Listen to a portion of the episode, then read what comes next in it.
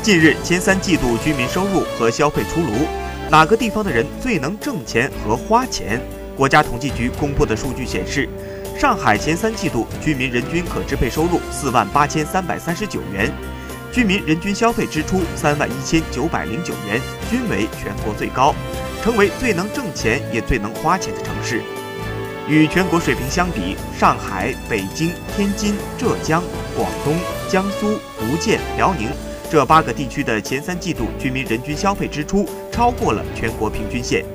其中北京、天津、浙江属于居民人均消费支出两万元俱乐部的成员。